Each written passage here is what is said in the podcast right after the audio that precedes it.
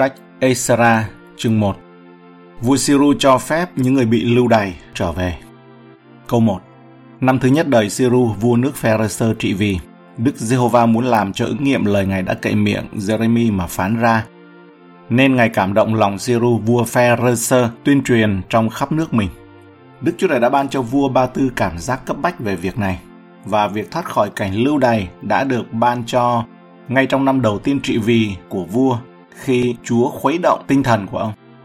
Vua Siruja sắc lệnh cho phép những người Do Thái bị lưu đày ở trong đế quốc của ông có quyền trở về Jerusalem và xây dựng lại ngôi đền vào năm 538 trước công nguyên. Phần lớn cuốn sách này, mặc dầu mang tên Isra, kể về những người tiên phong đã trở về từ nơi lưu đày ở Jerusalem cả cuộc đời trước đó của ông. Chúng ta sẽ không gặp Isra cho đến chương 7. Rất có thể nhà tiên tri Daniel đã có công trong việc tác động Siru.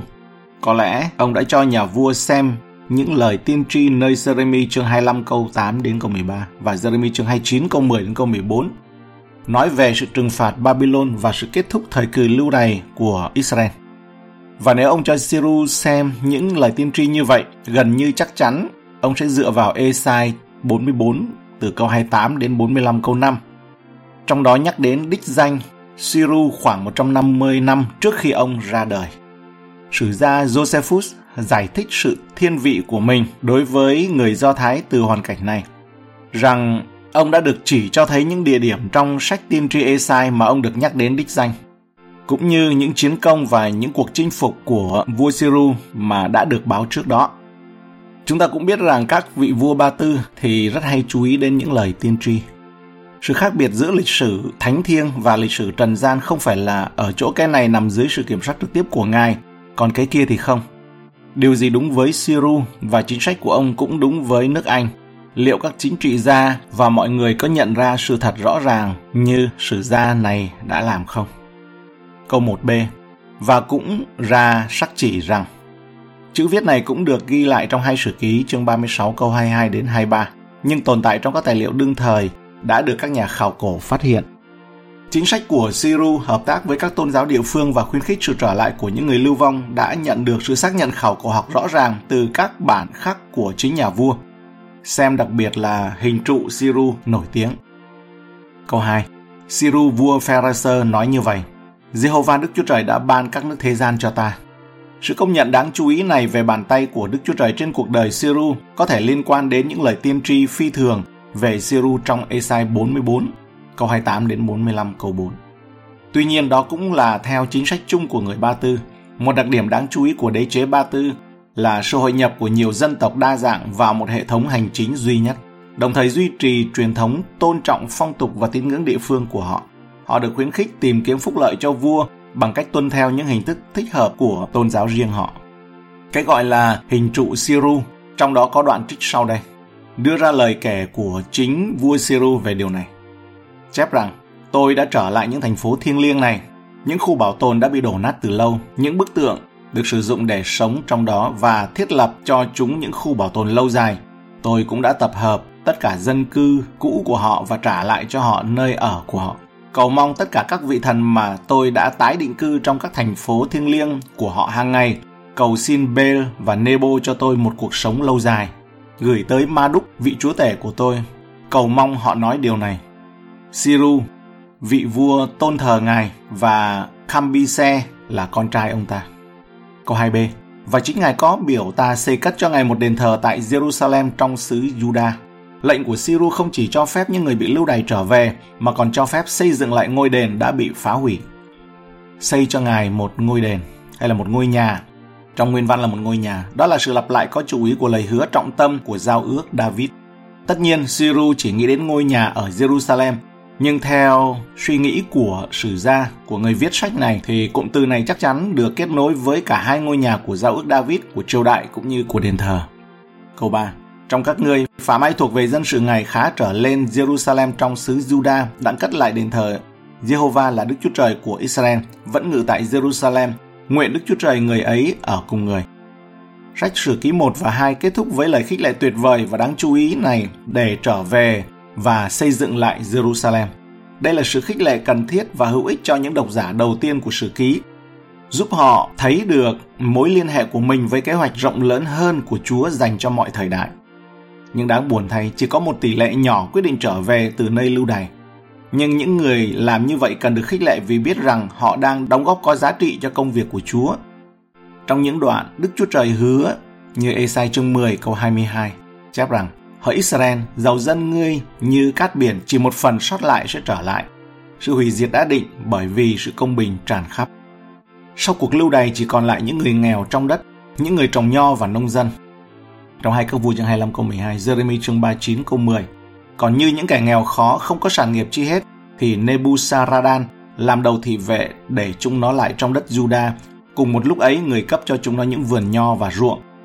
Chương 40 câu 7 phàm những người đầu đảng còn giữ trốn thôn quê cùng thủ hạ mình, nghe rằng vua Babylon đã lập Kedalia, con trai Ahikam làm tổng đốc trong đất, và nghe vua đã giao phó cho người những đàn ông đàn bạc trẻ con cùng những kẻ rất nghèo khó trong đất chưa bị đem qua Babylon làm phu tù.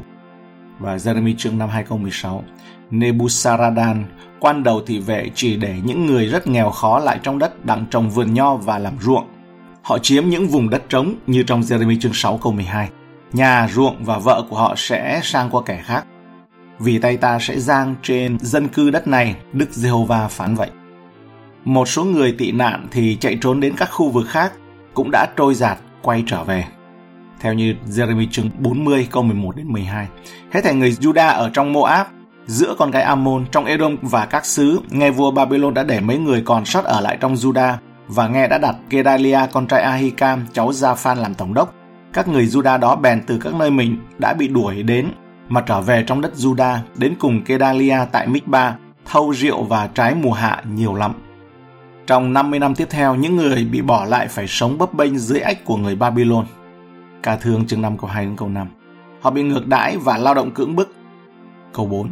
Hễ dân Juda còn sót lại mặc dầu ở đâu thì bổn dân của nơi họ ở phải tiếp trợ họ bằng bạc, vàng, của cải, súc vật, không kể những của lễ lạc hiến về đền của Đức Chúa Trời ở tại Jerusalem. Phần này giới thiệu chủ đề trọng tâm của sách Esra, việc xây dựng lại đền thờ bắt đầu với sắc lệnh của Siru, ý định không chỉ là quay trở lại và chiếm lại Jerusalem mà còn là xây dựng lại đền thờ. Như vậy, ngay từ đầu chúng ta đã thấy rằng ý tưởng đặc trưng cho việc trùng tu là mang tính tôn giáo. Những người lưu vong trở về như một giáo hội. Mục tiêu của cuộc hành hương của họ là một thánh địa Công việc duy nhất mà họ hướng tới là đẩy mạnh việc thờ phượng Đức Chúa Trời của họ. Câu 5 Bây giờ những trưởng tộc của Judah và Benjamin, những thầy tế lễ và người Levi, cả thảy những người nào Đức Chúa Trời cảm động lòng. Mặc dù những người lưu vong trở về là thiểu số, họ vẫn là một thiểu số có tinh thần được khuấy động, được thúc giục, được dục dã. Họ đã tận tâm thực hiện nhiệm vụ khó khăn và không ai thích là quay trở lại một thành phố đổ nát rồi đến đó để xây dựng nhà của Chúa ở Jerusalem. Điều thiết yếu là Đức Chúa Trời phải dục dã tinh thần, tấm lòng của những người lưu vong trở về này vì họ phải đối mặt với nhiều khó khăn. Cuộc hành trình đã dài, nguy hiểm và tốn kém. Họ trở về một thành phố hoang tàn không có nhà cửa, đường xá hoặc cơ quan thành phố đàng hoàng. Họ không có đủ nguồn lực vật chất cần thiết. Tất cả họ không trở về Jerusalem mà tản ra khắp tỉnh Jude. Họ có nhiều kẻ thù Đất đai của họ thực tế là thuộc sở hữu của một đế quốc khác. Tộc trưởng của Judah và Benjamin và cùng với họ là một số bộ tộc khác như có nêu ở trong một sử ký chương 9 câu 3. Nhưng những điều này chỉ được đặt tên bởi vì chúng đang chú ý nhất về số lượng và chất lượng. Câu 5b Có ý đi lên xây cất đền thờ của Đức Giê-hô-va tại Jerusalem bèn trỗi dậy. Một số đông con cháu của những người bị lưu đày khoảng hai thế hệ trước đã quyết định trở về quê hương mình – những người này đã đi và cơ bản là có nhiều người thích ở lại vùng đất lưu vong, vùng đất xứ ngoại mà nơi họ bị lưu đày, họ thích ở lại đó hơn. Câu 6. Các người lân cận chúng đều tiếp trợ chúng cho những vật bằng bạc, bằng vàng, của cải súc vật và những vật quý báu, bất kể các của lạc hiến khác. Sự động viên này không chỉ bằng lời nói, đó là sự động viên vật chất, hỗ trợ tài chính và thiết thực cho công việc. Chúng ta có thể tưởng tượng rằng nhiều người quyết định ở lại vùng đất lưu đày của họ vẫn vui mừng khi thấy có những người khác sắp xây dựng nhà của Chúa và muốn hỗ trợ cho công việc đó. Một điểm khác biệt quan trọng giữa việc người Assyri và Babylon cho người lưu đày trở về không thay thế những người bị lưu đày bằng những người mới đến ngoại giáo. tức là không có thay thế những người ngoại mà được di rời định cư đến đó vẫn còn ở nguyên. Vì thế, Juda dù bị tàn phá nhưng không bị nhiễm đa thần giáo đến mức độ giống như Israel. Tức là ở xứ Juda thì không có những cái người đến ở thay thế cho giống như là ở tại Samari. Samari thì có những người xứ khác họ đến. Còn ở Juda thì không cho nên là không bị nhiễm. Rau Machi đề cập đến một bản khắc trong hang động từ thời kỳ này được tìm thấy tại Kiebet Baitlai, cách Laki 5 dặm về phía đông. Dòng chữ có nội dung Ta là Jehovah Đức Chúa Trời của ngươi, ta sẽ chấp nhận các thành phố của Judah và sẽ chuộc lại Jerusalem. Có ý kiến cho rằng điều này có thể phản ánh tâm trí của một người lưu đày trở về, bày tỏ sự tin tưởng của ông vào sự thành tín của Đức Chúa Trời trong việc khôi phục bất chấp sự hoang tàn của Jerusalem. Câu 7 Vua Siru cũng trả lại những khí dụng của đền thờ Đức Giê-hô-va mà Nebuchadnezzar đã đem đi khỏi Jerusalem và để trong đền thờ của thần người. Khi Jerusalem bị chinh phục, những báu vật còn lại của đền thờ bị đem về Babylon. Hay sử ký chương 36 câu 18. Giờ đây sau khi chinh phục người Babylon, Siru đã áp dụng một chính sách hào phóng hơn nhiều đối với các dân tộc thuộc địa của họ, bao gồm cả người Do Thái. Câu 8. Siru vua Pharaser truyền Mithredat, người thủ quỹ lấy các khí dụng ấy ra đếm và giao cho Seth-Basa, quan trưởng của Judah. Người này là một nhà lãnh đạo quan trọng trong phần đầu tiên của cuộc tái định cư của Judah. Một số người tin rằng ông là bạn đồng hành của Sorobaben. Còn những người khác tin rằng đây chỉ đơn giản là hai cái tên dành cho cùng một người. Có quan điểm cho rằng Setbasa là tên thứ hai của Sorobaben được sử dụng trong mọi giao dịch với quyền lực cầm quyền. Ngoài ra, Setbasa và Sorobaben có thể lần lượt là những nhà lãnh đạo chính thức và không chính thức của bộ máy. Cả hai quan điểm đều không có khó khăn gì. Đây có lẽ là kênh D của người ban đầu được gọi là Sorobaben. Tên trước đây biểu thị niềm vui trong hoàn nạn. Người sau là một người ở Babylon cái sau có thể được thiết kế để ám chỉ trạng thái bị giam cầm của ông ta, cái trước có triển vọng được giải phóng. Câu 9 đến 11 Này là số của các khí dụng ấy, 30 cái chậu vàng, ngàn cái chậu bạc, 29 con dao, 30 cái chén vàng, 410 cái chén bạc, thứ hạng nhì, 1.000 cái khí dụng khác, hết thành những khí dụng bằng vàng và bạc số là 5.400 cái. Khi những người bị bắt làm phu tù ở Babylon được dẫn về Jerusalem thì Seth-Basa đem lên luôn hết thảy vật ấy.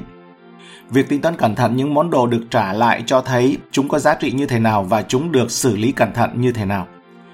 Điều dễ thấy bị thiếu trong danh sách là bất kỳ đề cập nào đến những vật dụng quan trọng hơn của đền thờ. Bàn thờ sông Hương, bàn dâng bánh trần thiết, bàn thờ bằng đồng, chân đèn vàng và đặc biệt là hòm giao ước. Những vật phẩm này có lẽ đã bị thất lạc trong lịch sử của người Babylon phá hủy ngôi đền. Việc chuyển giao các vật phẩm mang tính chất trao đổi được tính từ người giám sát này sang người giám sát khác có thể bề ngoài không có gì kịch tính, nhưng nó rất quan trọng. Những lời kết thúc của chương này từ Babylon đến Jerusalem đánh dấu một trong những bước ngoặt của lịch sử. Chúng ta có thể đã mong đợi một sự thể hiện nào đó về sự nhiệt tình của những người lưu vong trở về.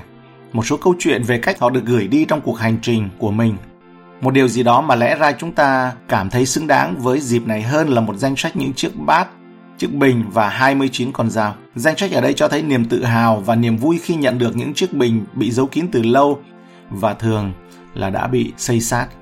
Nếu chúng không phải là những thứ có giá trị và công dụng quý giá thì chúng đã không được đánh số.